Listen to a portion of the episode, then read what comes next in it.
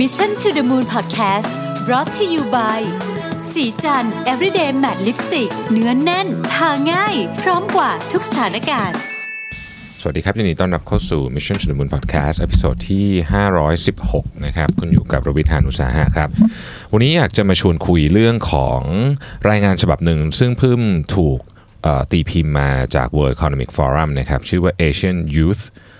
Technology Skills and the Future of Work นะครับคือเขาก็มาสำรวจคนวัยหนุ่มสาวนะครับในเขตนี่แหละบ้านเรานี่เลยนะฮะ Southeast Asia นะครับ6ประเทศนะฮะอินโดนีเซีย มาเลเซีย ฟิลิปปินส์สิงคโปร์ ไทย แล้วก็เวียดนามนะครับ ช่วงของการสำรวจเนี่ยคืออายุ 15ถึง35 นะครับ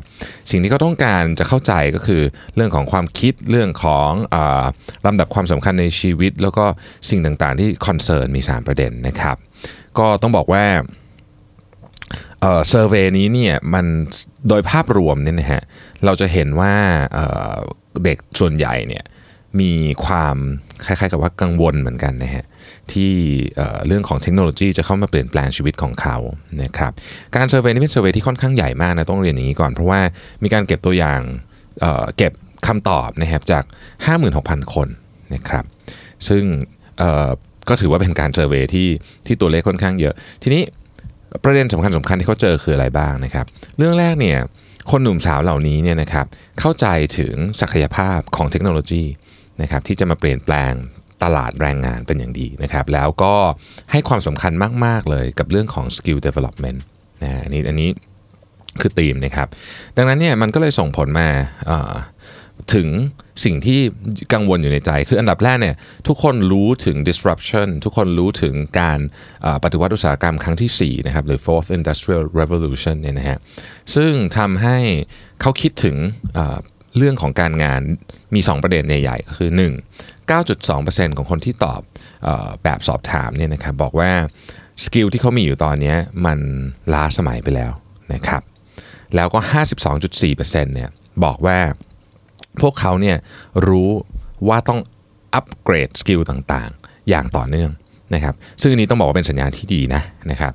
ต้องออรายงานฉบับนี้ก็ระบุมาเลยว่าจริงๆเนี่ย คนหนุ่มสาวในเอเชียเนี่ยในในอาเซียนเนี่ยนะครับมี growth mindset ที่ค่อนข้างดีนะครับโดยรวมนะฮะแล้วก็เข้าใจถึง concept ของเรื่อง lifelong learning ว่าต่อไปเนี้ยการศึกษาของพวกเขาเนี่ยมันจะไม่ได้จบลงในมหาวิทยาลัย หรือโรงเรียนหรือระบบการศึกษาในระบบอีกต่อไปนะครับ ทีนี้เรื่องอะไรที่เป็น concern บ้างที่เกี่ยวกับเรื่องงานนะครับ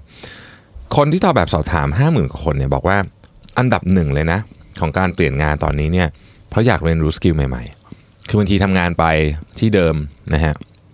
ถ้าไม่ได้ upskill ไปเรื่อยๆเนี่ยเขาก็อยากจะเปลี่ยนงาน อันนี้เป็นประเด็นที่หนึ่งนะครับมากไปกว่านั้นก็คือ 5.5.7%ของคนที่ตอบแบบสอบถามเนี่ยนะฮะเรียกว่าศูนย์ศูนย์เสียตำแหน่งหน้าที่การงานหรือว่าตกงานนะครับเพราะว่า skill ของเขาเนี่ยไม่ ไม่อัปเดตแล้ว หรือถูกทดแทนโดยเทคโนโลยีนะครับซึ่งอันนี้ 5.7%ก็เป็นตัวเลขที่ค่อนข้างเยอะนะฮะถ้าถ้าพูดถึงในประเด็นนี้ก็ก็น่าน่าตกใจอยู่เหมือนกันนะครับว่าตัวเลขมันเออมันมาเร็วกว่าที่เราคิดนะฮะทีนี้อย่างที่เรียนไปว่าคนหนุ่มสาวเหล่านี้เนี่ยให้ value มาก ๆ เลยกับเรื่องของการพัฒนาทักษะแล้วก็การเทรนนิ่งนะครับ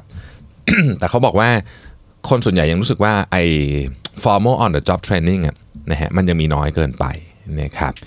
ตัวเลขก็คือว่า 14.1%เนี่ยบอกว่าพวกเขาเนี่ยเรียนรู้ทักษะที่สำคัญที่สุดเนี่ยจาก on the job training นี่แหละนะครับแล้วก็สิ่งที่น่าสนใจเกี่ยวกับรายงานฉบับนี้ก็คือว่า คนหนุ่มสาวเหล่านี้เนี่ยอยากจะทำงานกับ multinational company ก็คือ MNC ขนาดใหญ่นะครับ multinational company ขนาดใหญ่นะครับเพราะรู้สึกว่าบริษัทเหล่านี้เนี่ย มี on the job training ที่ดีกว่านะฮะเมื่อเปรียบเทียบกับบริษัทที่เป็น SME นะครับซึ่งอันนี้เนี่ยก็น่าเป็นห่วงเหมือนกันนะผมก็บอกว่าเออพอผมอ่าน ผมก็รู้สึกว่าเออเราต้องมาคิดปรับปรุงเปลี่ยนแปลงเรื่องประเด็นนี้เหมือนกันนะครับผมเรียนอย่างนี้เลยว่าในการคุย exit interview ของผมกับกับหลายคนที่เคยทำงานที่นี่แล้วออกไปเนี่ยประเด็นนี้เป็นประเด็นใหญ่เหมือนกันนะเพราะฉะนั้นรายงานฉบับนี้ก็ค่อนข้างจะตรงกับกับกับความเชื่อหรือหรือ คือหรือหรือแนวคิดของคนส่วนใหญ่ที่ผมเจอเองจริง ๆด้วยนะครับ เพราะฉะนั้นเนี่ยสำหรับ SME นะครับการทำ planning การทำเรื่องของ training เนี่ยมีความสำคัญมากขึ้นกว่าสมัยก่อนอีกนะคือมันก็สำคัญอยู่แล้วแต่มันสำคัญมากขึ้นไปอีกนะครับคนหนุ่มสาวเหล่านี้ยังให้ความสำคัญกับเรื่องของการฝึกงานมากนะครับ 81.4%บอกว่าการฝึกงานเนี่ยมีความสำคัญเท่ากับหรือมากกว่านะครับการฝึกแบบในโรงเรียนในโรงเรียนในมหาวิทยาลัย นะครับทีนี้พอเราได้ข้อมูลแบบนี้มาแล้วเนี่ยก็ต้องบอกว่าธุรกิจทั้งหมดนะฮะรวมถึงโดยเฉพาะ SME นะครับก็คิดว่าคงจะต้องเพิ่มสัดส่วนการลงทุนใน human capital นะครับเพื่อที่จะ1ให้แน่แน่นอนแหละก็คือพัฒนาทักษะให้เรามี workforce ที่แข็งแรงที่มีทักษะที่จำเป็น 2 ก็คือมันจะเป็น competitive advantage ด้วยในการในการเรียกว่าดึงคนเข้ามาสมัครงานนะครับ ทีนี้นอกเหนือไปจากนั้นเนี่ยมันมีอีก finding หนึ่งที่เป็นหัวข้อถัดไปก็คือว่า คนหนุ่มสาวในอาเซียนเนี่ยนะครับ อยากจะเป็นเจ้าของกิจการนะครับ มากที่สุดนะฮะหรือทำงานกับบริษัทอย่างที่บอก MNC นะครับ แต่ว่าตอนนี้พวก SME เนี่ยคนก็อยากทำงานน้อยลง ต้องต้องต้องพูดอย่างนี้แล้วกันนะครับ สามสิบเอ็ดจุดสี่เปอร์เซ็นต์ของผู้ที่ตอบแบบสอบถามเนี่ยอยากจะเป็นเจ้าของกิจการหรือทำงานกับบริษัทที่เป็นสตาร์ทอัพนะครับแล้วก็ในอนาคตเนี่ยสามสิบสามจุดหนึ่งเปอร์เซ็นต์บอกว่าอยากจะเป็นเจ้าของกิจการนั่นคือหนึ่งในสามเลยนะครับของคนที่ตอบแบบสอบถามนะครับถ้าเรามองภาพนี้เราจะเห็นว่ามันค่อนข้างเยอะเหมือนกันนะฮะแต่ว่าก็อย่าลืมว่าเมืองไทยเราก็มีคนที่เป็นธุรกิจ SME เนี่ยถึง 2.8 ล้านรายนะครับซึ่งก็ก็ก็ make sense ในมุมนี้นะครับ ปัจจุบันนี้ 8.6%ของคนที่ตอบแบบสอบถามเนี่ยทำงานกับ foreign multinational ก็คือ MNC อยู่แล้วนะครับ ในอนาคตเนี่ย 18.8%อยากทำงานกับ MNC นั่นหมายความว่าตัวเลขเนี่ยมันมันต่างกันเยอะนะ ปัจจุบัน 8.6%ทำแต่ว่ามีคนอีก 10%ที่ยังไม่ได้ทำแต่อยากทำนะครับ ทีนี้ถ้าถ้าพูดถึง SME ซึ่งต้องบอกว่าเป็นเขาใช้คำว่าเป็น backbone of ASEAN Labor Market นะก็คือเป็นกระดูกสันหลังของของตลาดในอาเซียนเนี่ยนะครับเอ่อ18.3%ทุกวันนี้เนี่ยของคนหนุ่มสาวเนี่ยทำงานกับ SME แต่ถ้ามองไปในอนาคตเนี่ยมีแค่ 7.5%เท่านั้นเองที่อยากทำงานกับ SME ในอนาคต ดังนั้นเนี่ยใครที่เป็น SME เนี่ยนะครับ ก็จริงๆจริงๆต้องบอกว่ารวมถึงผมด้วยเนี่ยนะฮะเราก็จะต้องมาพัฒนาเรื่องนี้กันอย่างหนักหน่วงเลยทีเดียว ซึ่ง report ฉบับนี้ผมต้องเรียนอย่างนี้เลยนะครับผมส่งให้นอกจากส่งให้คนภายใน C level อ่านแล้วเนี่ยผมยังส่งให้กับคณะกรรมการและผู้ถือหุ้นอ่านด้วยนะ เพราะว่า อยากอยากให้อยากให้เห็นจริง ๆ ว่ามุมนี้เราอาจจะต้องจำเป็นจะต้องใช้เงินในแง่ของการพัฒนาทักษะของคนมากขึ้น ไม่ได้หมายถึงว่าจะลงทุนอะไรใหญ่โตแต่อย่างน้อยที่สุดเนี่ยเราจะต้องมีแผนการที่จะที่จะลงทุนนะครับ ทีนี้ต่อไปนะฮะ finding สันถัดไปก็คือว่าคนหนุ่มสาวในอาเซียนเนี่ยชอบงานใน tech sector นะครับแล้วก็ไม่ค่อยคือจะใช้คำว่าอะไรเดีย less favorable favorable ใน traditional sector ก็คือชอบงาน tech sector มากกว่านะครับมาดูตัวเลขหน่อยนะฮะ 7%ปัจจุบันนี้ทำงานอยู่ใน tech sector อยู่แล้ว ในอนาคต 16%บอกว่าอยากจะทำงานใน tech sector เพราะฉะนั้นมันก็จะเพิ่มจาก 7%ในวันนี้นะครับ แต่ถ้าเกิดเป็น traditional หน่อยเนี่ยนะฮะ 15%เนี่ยทำงานใน manufacturing นะครับ ในอนาคตเนี่ย 12%เท่านั้นที่บอกว่าอยากทำงานใน manufacturing นะครับ ในขณะที่ถ้าเกิดเป็น construction sector เนี่ยซึ่งก็เป็นอีกอันหนึ่งที่ traditional มากเนี่ย4%ทำงานใน construction sector นะครับแต่ว่าถ้าถามถึงในอนาคตเนี่ยเขาบอกว่า 2%เท่านั้นเองที่อยากทำงานใน construction sector นะครับ ทีนี้ finding อีกอันหนึ่งก็คือว่าคนหนุ่มสาวเหล่านี้เนี่ยให้ความสำคัญกับ soft skill มากกว่า hard skill นะครับแล้วก็เขาก็เชื่อว่าพวกเขามีความสามารถด้าน soft skill มากกว่าด้วยนะครับในในในแบบสอบถามเนี่ยเขาก็ถามว่าคุณคิดว่าอะไรเป็นสกิลที่สำคัญที่สุดในอนาคตนะครับเด็กเหล่านี้เนี่ยบอกว่าเออ soft skill เนี่ยสำคัญนะที่สุดให้ให้ value มากที่สุดนะครับ soft skill คืออะไร emotional intelligence นะครับหรือว่าความสามารถในการเปลี่ยนแปลงตัวเอง กับสถานการณ์ต่างๆนะครับให้ความสำคัญกับเรื่องนี้ ให้ value กับเรื่องนี้มากกว่า hard skill hard skill เนี่ยส่วนใหญ่เราจะเราจะพูดถึง hard skill เราจะพูดถึง STEM นะ science technology engineering and math นะครับ STEM S T E M Science Technology Engineering and Math นะครับทีนี้ถ้าถามว่า skill อะไรที่เขาคิดว่าสำคัญที่สุด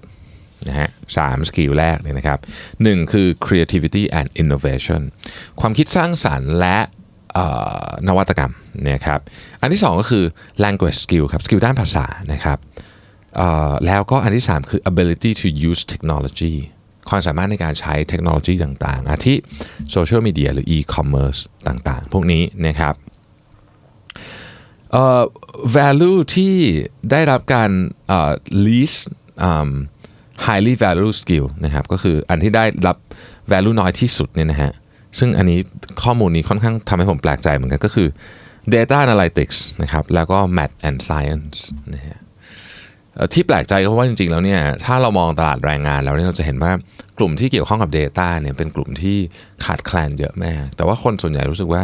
มันยังไม่ได้เป็น skill ที่สำคัญสำหรับเขานะครับทีนี้ถ้าเกิดว่า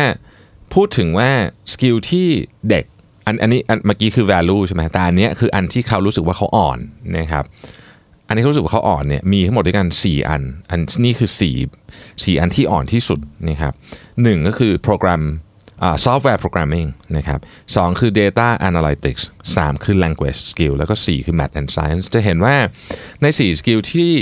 ที่เด็กในอาเซียนอ่อนที่สุดเนี่ยนะครับ3เป็น STEM 3 ใน 4 skill เนี่ยเป็น STEM นะฮะซึ่งก็ก็น่าแปลกใจเหมือนกันถ้าเกิดถามถามผมนะเพราะว่า ในในอาเซียนเนี่ยเราเราเรียนกันค่อนข้างเยอะนะพวกเนี้ยนะฮะน่าจะเยอะกว่าฝั่งตะวันตกซะด้วยซ้ำมั้งนะแต่ก็อาจจะมีอาจจะมีประเด็นอื่นหรือเปล่าที่เราจะต้องลงไปดูกันอีกนะครับ อันนี้ก็อันนี้มันเป็นแบบคร่าวๆนะครับโอเคนะฮะทีนี้มันมี skill หนึ่งที่โดดออกมาเลยนะฮะที่ที่ได้รับเรียกว่าเป็นความความสนใจจากเด็กหรือให้ value จากจากคนหนุ่มสาวเนี่ยก็คือ skill ด้านภาษาครับ นะฮะ 46.4%ของที่ที่ที่คนให้ความสำคัญของ skill ด้านภาษาก็เพราะว่า 46.6 44 46.4%นะครับของคนหนุ่มสาวในอาเซียนเนี่ยอยากจะไปทำงานในต่างประเทศนะครับใน 3 ปีต่อจากนี้ นั่นหมายความว่าอันนี้ตัวเลขเนี่ยเพิ่มขึ้นเยอะนะครับอ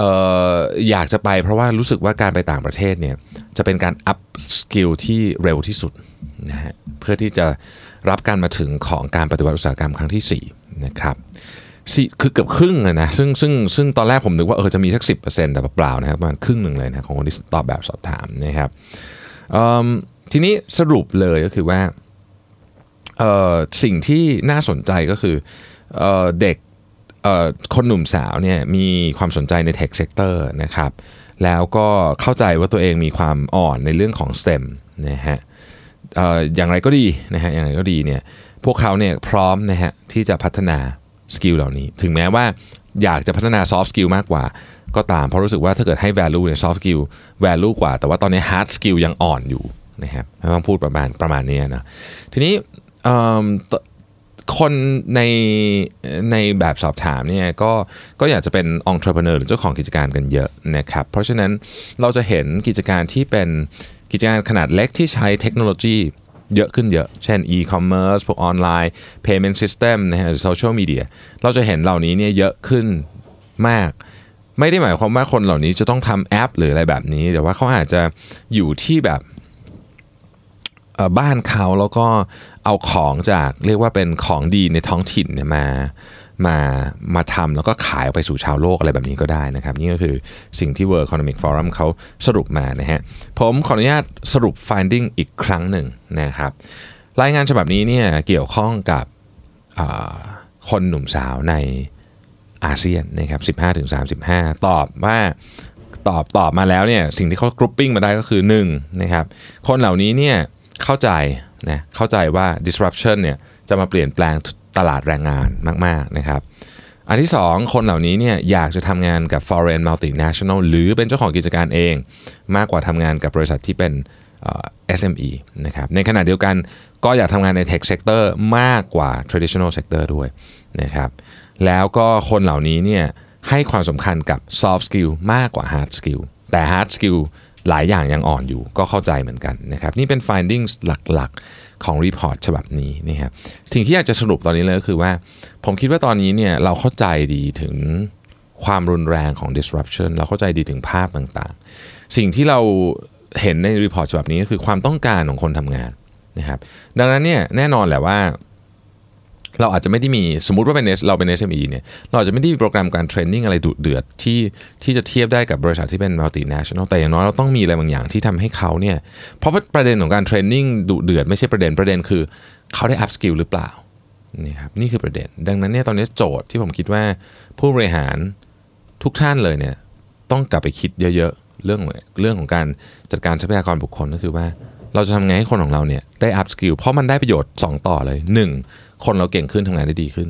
2. มันเป็น incentive ข้อใหญ่ที่สุดที่ทำให้เขาอยู่กับเราต่อด้วย